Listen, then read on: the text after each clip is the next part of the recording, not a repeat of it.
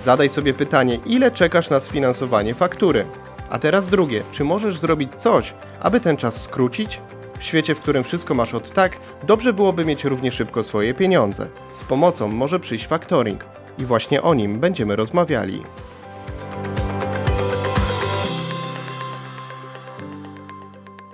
O tym, jak fakturze nadać szósty bieg, porozmawiam z panem Jerzym Dąbrowskim. E, pan Jerzy jest wiceprezesem firmy Faktoria, ma ogromne doświadczenie w faktoringu, a także jest wiceprzewodniczącym Komitetu Wykonawczego Polskiego Związku Faktorów. Witam panie Jerzy w naszym studiu. Dzień dobry, witam. Wszystkie firmy faktoringowe mm, jak mantrę powtarzają komunikat o tym, że e, są w stanie przyspieszyć płatność za faktury. To w takim razie o ile są w stanie to zrobić? Jak szybko mogę mieć e, jako przedsiębiorca pieniądze na swoim koncie? No tak, fak faktury przedsiębiorstwa e, wystawiają z różnym terminem płatności. Dzisiaj mamy nawet takie czasy, gdzie to fakturowanie wydłuża się i mamy sytuację taką, że y, tam, gdzie y, były terminy 30-dniowe, są coraz częściej 60-90-dniowe, więc oczywiście to zależy od kondycji finansowej przedsiębiorstwa i ich zasobów płynności. Natomiast czekanie na spływ tych należności zawsze jest jakąś trudnością. E, factoring jawi się tutaj bardzo dobrym rozwiązaniem, dlatego że w ekstremalnych sytuacjach, w momencie, kiedy dana dostawa została zafakturowana, taką fakturę można przesłać do firmy faktoringowej, szerzej do instytucji faktoringowej i tego samego dnia dostać e, pieniądze z tej faktury i nie czekać na tę płatność. To firma faktoringowa na nią czeka. Bo właśnie faktoring to dla tych może jeszcze nie zorientowanych, e, powiedzmy, to jest po prostu przyspieszanie płatności za fakturę. Jak, to, jak nazwać faktoring? E, tak, to jest przyspieszenie płatności za fakturę. Można powiedzieć, że faktura jest obrazem operacji handlowej, czyli doszło do sprzedaży, ale ta sprzedaż jeszcze nie została opłacona. I chodzi o to, żeby móc dzisiaj korzystać z tych środków, które spłyną do nas na przykład za 60 dni. Factoring jest rozwiązaniem, które daje tę możliwość, ponieważ wysłanie tej faktury, czy to w formie skanu, czy to w formie zapisu elektronicznego, pozwala dzisiaj uzyskać środki i dalej nimi gospodarować.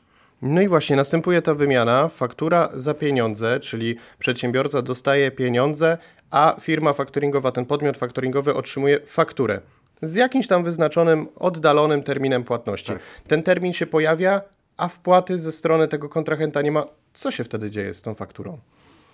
No to należy zacząć także od tego, że y, traktowanie faktoringu jako tylko usługi finansowej, no to y, to jest ograbienie tej usługi z wielu innych atrybutów, które ona ma. Dlatego, że finansowanie y, jest tożsame z finansowaniem kredytowym, natomiast faktoring jest o wiele szerszym E, o wiele szerszą propozycją dla przedsiębiorcy niż zwykły kredyt, ponieważ po pierwsze, e, e, firma faktoringowa w momencie, kiedy czeka, a zwłaszcza wtedy, kiedy zbliża się termin płatności, pełni funkcję aktywnego inkasenta. Tuż przed upływem terminu płatności przypomina odbiorcy, czyli dłużnikowi z tej faktury, że za chwilę termin płatności zapadnie, żeby nie zapomniał. To tak jak my. Czasami zapomnimy o płatności do jakiegoś telekomu, prawda? Yy, dlatego taki SMS czy zgrabny mail nam to przypomina i, i, i to robimy. W terminie płatności oczywiście także, no i parę dni po terminie płatności próbujemy zinkasować ten dług w taki sposób, że wysyłamy, dzwonimy, pytamy się. No ale oczywiście i to sprawia, że grubo ponad 95% e, wierzytelności spłaca się e, w normalnym terminie, to znaczy bez zbędnych opóźnień. To, że faktoring wpływa na moralność płatniczą odbiorcy, to jest truizm. No, e, dowodów nie trzeba szukać, bo tych dowodów jest aż za dużo. W ogóle istnienie podmiotu, który monituje dług, inkasuje dług, zawsze wpływa na moralność płatniczą, czyli poprawia spływ tych środków z faktury od dłużnika, od odbiorcy. To pierwsza sprawa. No ale oczywiście istnieje mm, e, i później istnieje szereg przypadków, że te płatności trochę później przychodzą, ale no oczywiście istnieje jakiś ułamek procenta, kiedy te płatności w ogóle do nas nie e, spływają. Wtedy e, e, firma faktoringowa może zająć się windykacją na zlecenie klienta. W, związku z powyższym rozpoczyna wszystkie możliwe działania E, które, e, które e, jakby zbierają się na ten zakres windykacji twardej, no i próbują doprowadzić do tego, do podpisania ugody, bądź rozłożenia długu na raty, bądź też twardej windykacji w oparciu o jakieś zabezpieczenia, żeby ten dług odzyskać. To jest pierwsza sprawa, ale druga sprawa, która wyróżnia faktoring, to jest to, że faktoring może mieć wbudowaną w sobie funkcję przejęcia ryzyka. Jeżeli jeżeli zamiast faktoringu niepełnego skorzystamy z faktoringu pełnego, czyli faktoringu bez, bez regresu, wtedy w momencie, kiedy nie dochodzi do terminu płatności, e, po okresie, e, e, po okresie działań windykacyjnych, faktor przejmuje ryzyko braku płatności, czyli w momencie, kiedy dłużnik nie zapłacił bądź upadł, co jest, co jest częstą i coraz częstszą przypadłością polskich przedsiębiorstw w tych czasach, wtedy klient faktoringowy nie musi zwracać tych pieniędzy, ponieważ definitywnie ryzyko zostało przejęte przez instytucję faktoringową. A na jak, o jakich terminach w ogóle mówimy? O odroczonym terminie płatności na ile dni maksymalnie? E, czy to jest ważne dla firmy faktoringowej? To, znaczy, to jest ważne, y, dlatego że z punktu widzenia ryzyka, każda, każda instytucja finansowa oczywiście kalkuluje e, ryzyko i koszt tego ryzyka i jasne jest, że im, najkrócej, im krócej y, trwa ten czas zadłużenia, tym z punktu widzenia ryzyka jest lepiej. Natomiast, natomiast standardowo przyjmuje się w ogóle, że faktury, które mają termin zapłaty za 30 dni od dostawy 60 czy 90, to jest po prostu standard. E, ale ważne jest też to, że przecież bardzo duża liczba polskich przedsiębiorstw e, działa w branżach, które mają określoną specyfikę, gdzie te terminy płatności, nawet 90-dniowe, które w, w, przypadku wielu przedsiębiorstw są nawet nie do wyobrażenia, są nadal za krótkie. Okazuje się, że ze względu na e, działalność sezonową, no, na przykład produkcja zniczy, produkcja rowerów, e, potrzebny jest termin 120 czy 180-dniowy, no wtedy, e, wtedy oczywiście po analizie historycznej spływu należności, jak ten biznes funkcjonuje, taka propozycja faktoringowa jest dostosowywana do potrzeb klienta. A wyobraźmy sobie taką sytuację, że właściciel firmy, słysząc o czymś takim jak faktoring, mówi: No ale jak ja chcę pieniądze, to ja mam na przykład linię odnawialną w banku i tam sobie te pieniążki, e, stamtąd sobie te pieniążki pobieram. Co wtedy e, powie przedstawiciel branży faktoringowej, jak przekona tego przedsiębiorcę, żeby zaczął korzystać z e, właśnie usługi faktoringu? Mhm. To ja powiem wielowątkowo na to odpowiem na to pytanie. Pierwszy, pierwszy wątek jest taki, że mm, zdrowie, zdrowo postawiona firma powinna mieć kilka źródeł finansowania. E, zdarzają się różne przypadki. E, bank może wypowiedzieć umowę, na przykład. E, zresztą płynność czy nadpłynność, którą, które firmy, niektóre firmy posiadają, to jest rzecz, która się przydarza, ale to nie jest stałe, to nie jest taka powinność, taka cecha, która charakteryzuje non-stop daną firmę. Raz mamy górkę, raz mamy dołek i trzeba być na to przygotowanym. To po pierwsze.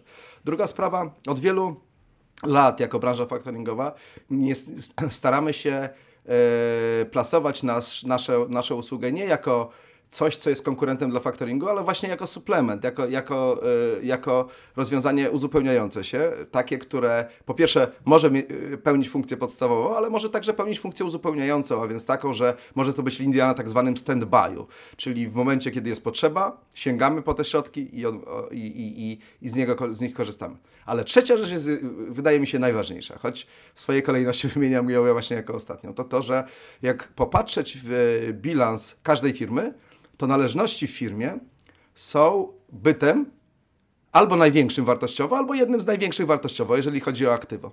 A to oznacza tylko tyle, że z punktu widzenia płynności firmy, te należności, odmrożenie tych należności, czyli pozyskanie tych pieniędzy, które nam się należą wcześniej niż nam się należą, yy, potrafi każdej firmie pomóc. No, zakładając, że firma, yy, firma istnieje tylko po to, żeby trwać, no to uważam, że to jest w ogóle wbrew DNA każdego przedsiębiorstwa w Polsce uważam, że firma jest po to, żeby się rozwijać. Więc każda dodatkowa y, złotówka, zwłaszcza ta, która pochodzi z własnego aktywa, y, do tego, żeby zwielokrotnić produkcję, zwielokrotnić sprzedaż, no wydaje mi się, że jest na, na, na wagę złota. Więc jeżeli nawet mam linię, która je, opiewa na 100 tysięcy złotych, czy na 500 tysięcy złotych e, i, i ona mi wystarcza, no to ja pytam się e, człowieka, który jest odpowiedzialny za biznes, czy jeżeli by miał drugie 500, to nie przydałoby się do tego, żeby szybciej rozwinąć firmę, żeby, żeby wykorzystać okazje zakupowe e, wcześniej, bo te okazje pojawiają się na rynku, czasami się pojawiają i później okienko się zamyka.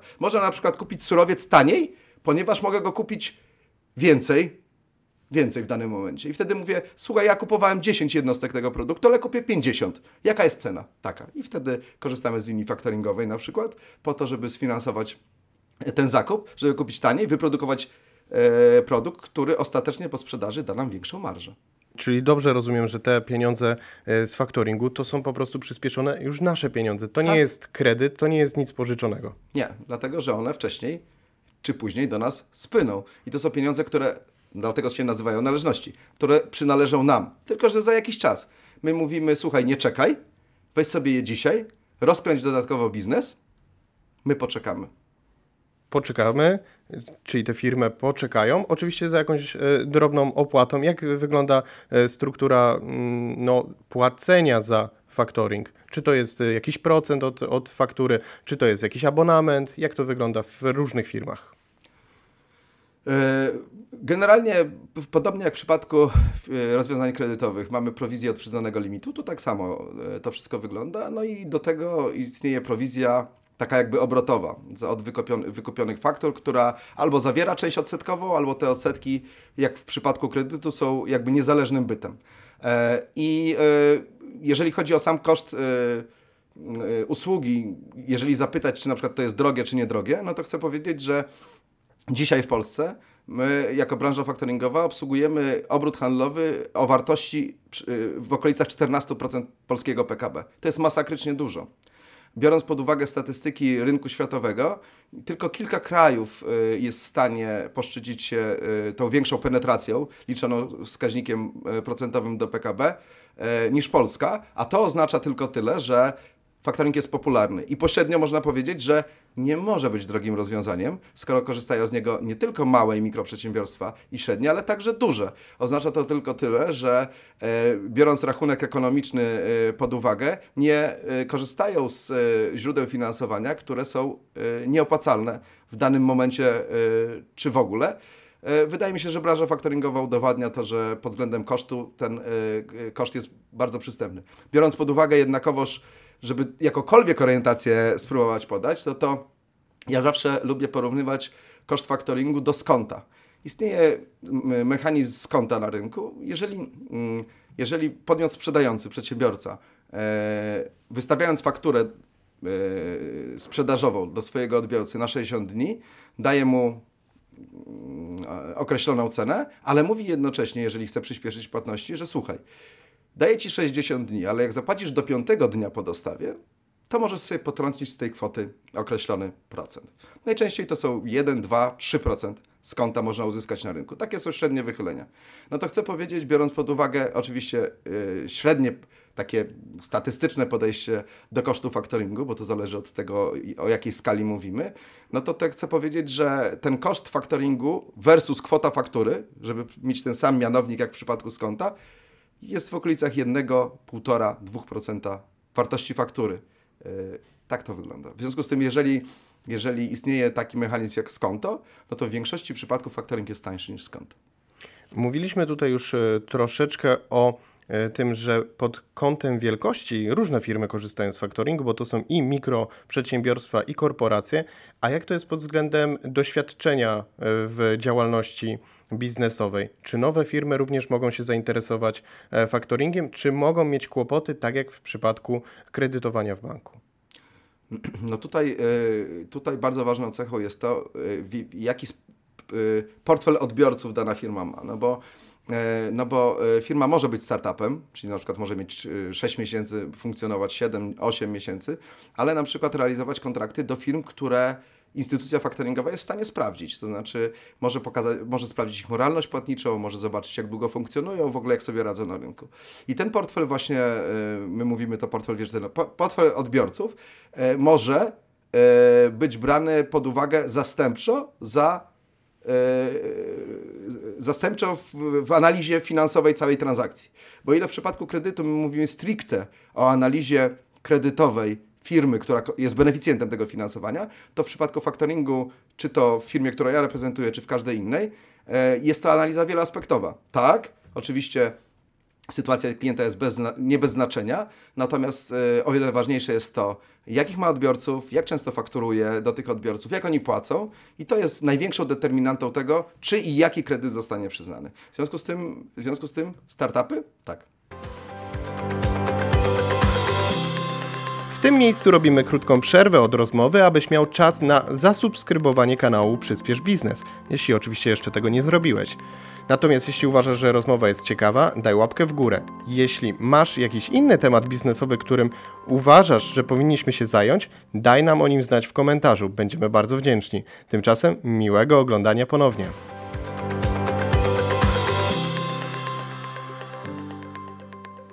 Tylko po takim e, dosyć dokładnym procesie Know Your Customer, po sprawdzeniu e, nie tylko właśnie samego klienta, ale tak. też również jego otoczenia. No w tym wypadku, jeżeli ktoś jest startupem, to sprawdzenie klienta jest y, w ogóle miało, ma, mia, mało wiarygodne i miarodajne, w związku z tym my tylko wtedy sprawdzamy ten portfel, jak on się potencjalnie będzie zachowywał, bo to po 6 miesiącach trudno e, opowiedzieć, natomiast jesteśmy w stanie zobaczyć, jak ci odbiorcy wcześniej w innych transakcjach płacili na rynku, no bo ta informacja jest dostępna zarówno w naszym portfelu, jak i w portfelu wywiadowni gospodarczych, które są ogólnie dostępne.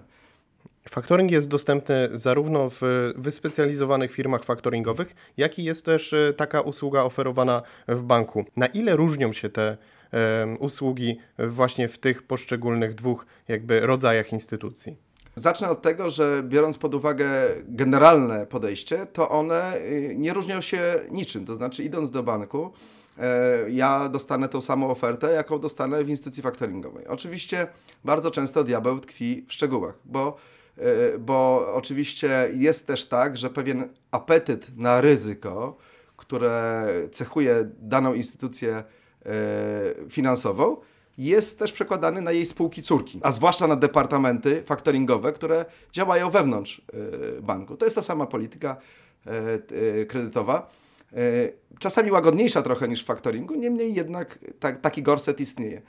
E, nasze obserwacje wskazują e, na to, że czym dalej instytucja faktoringowa jest umieszczona od tych procedur bankowych, które tak właśnie jak gorset działają troszeczkę, tym łatwiej jest propozycję faktoringową dostosować do potrzeb klienta. Dlatego, że klienci, którzy przychodzą do nas, z reguły nie potrzebują mm, ze standardowego rozwiązania. Nie? No wiadomo, że każdy ma w swojej ofercie propozycje, które są pewnym standardem, ale konia z rzędem temu, kto znajdzie dwie takie same umowy, e, Dwie, dwa, dwa, takie same limity, e, a już w ogóle jeżeli idzie o kwestie parametrów, które opisują nasze funkcjonowanie, no to już w ogóle każda umowa jest zupełnie inna.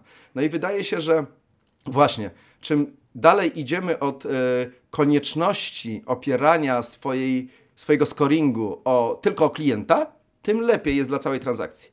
I wydaje się, że, że firmy faktoringowe, które są, nieza, które są niezależne od banków, e, w tym sensie, że nie są departamentami banków, a tym bardziej firmy faktoringowe, których, które w ogóle z bankami nie mają nic wspólnego, no mają się dużo lepiej, ponieważ mają własne procedury ryzyka, o wiele częściej i o wiele głębiej sięgają po analizę właśnie portfela wierzytelności, żeby na koniec dać y, decyzję kredytową, która będzie jak najmniej, a najlepiej wcale odbiegać od potrzeb klienta. Czyli dobrze rozumiem, że banki, które mm, dosyć restrykcyjnie podchodzą do jakiegoś e, właśnie poziomu ryzyka e, w postaci kredytów, również w postaci faktoringu mogą to, e, tego ryzyka nie lubić. Natomiast instytucja zewnętrzna, która jest poświęcona tylko i wyłącznie działalności faktoringowej, takie troszkę większe ryzyko jest w stanie podjąć. Po pierwsze tak bywa, tak? E, e, nierzadko, że właśnie tak, e, tak to wygląda. Jest tak, że w bankach podejście do faktoringu jest trochę łagodniejsze niż w przypadku kredytów, ale w przypadku firm faktoringowych to podejście jest jeszcze bardziej łagodne niż w przypadku departamentów banków, które są w środku jakby. A jak powinien przedsiębiorca przygotować się w ogóle do tego, żeby rozpocząć e, korzystanie z faktoringu? Słyszy nasz podcast, słucha naszego podcastu, no i chciałby się wybrać do firmy czy do jakiegoś banku, po tą właśnie usługę e, faktoringową. Co powinien e, ze sobą przynieść? Co powinien przygotować? Czy te rzeczy dzieją się w placówkach, czy online? Mhm. Zacznę od tego w ogóle, że, że powiem od, e, w taki sposób, że to jest oczywiście generalna zasada. To nie jest tak, że nie ma od tego wyjątków, ale jest tak, że firmy, które raz wbudują swój ekosystem factoring, raczej z niego nie przestają korzystać. Oczywiście zmieniają dostawców, bo jeden jest tańszy, lepszy, szybszy, bardziej elastyczny, to prawda, natomiast ktoś, kto raz spróbował faktoringu, raczej z tego faktoringu korzysta. To jest pierwsza rzecz.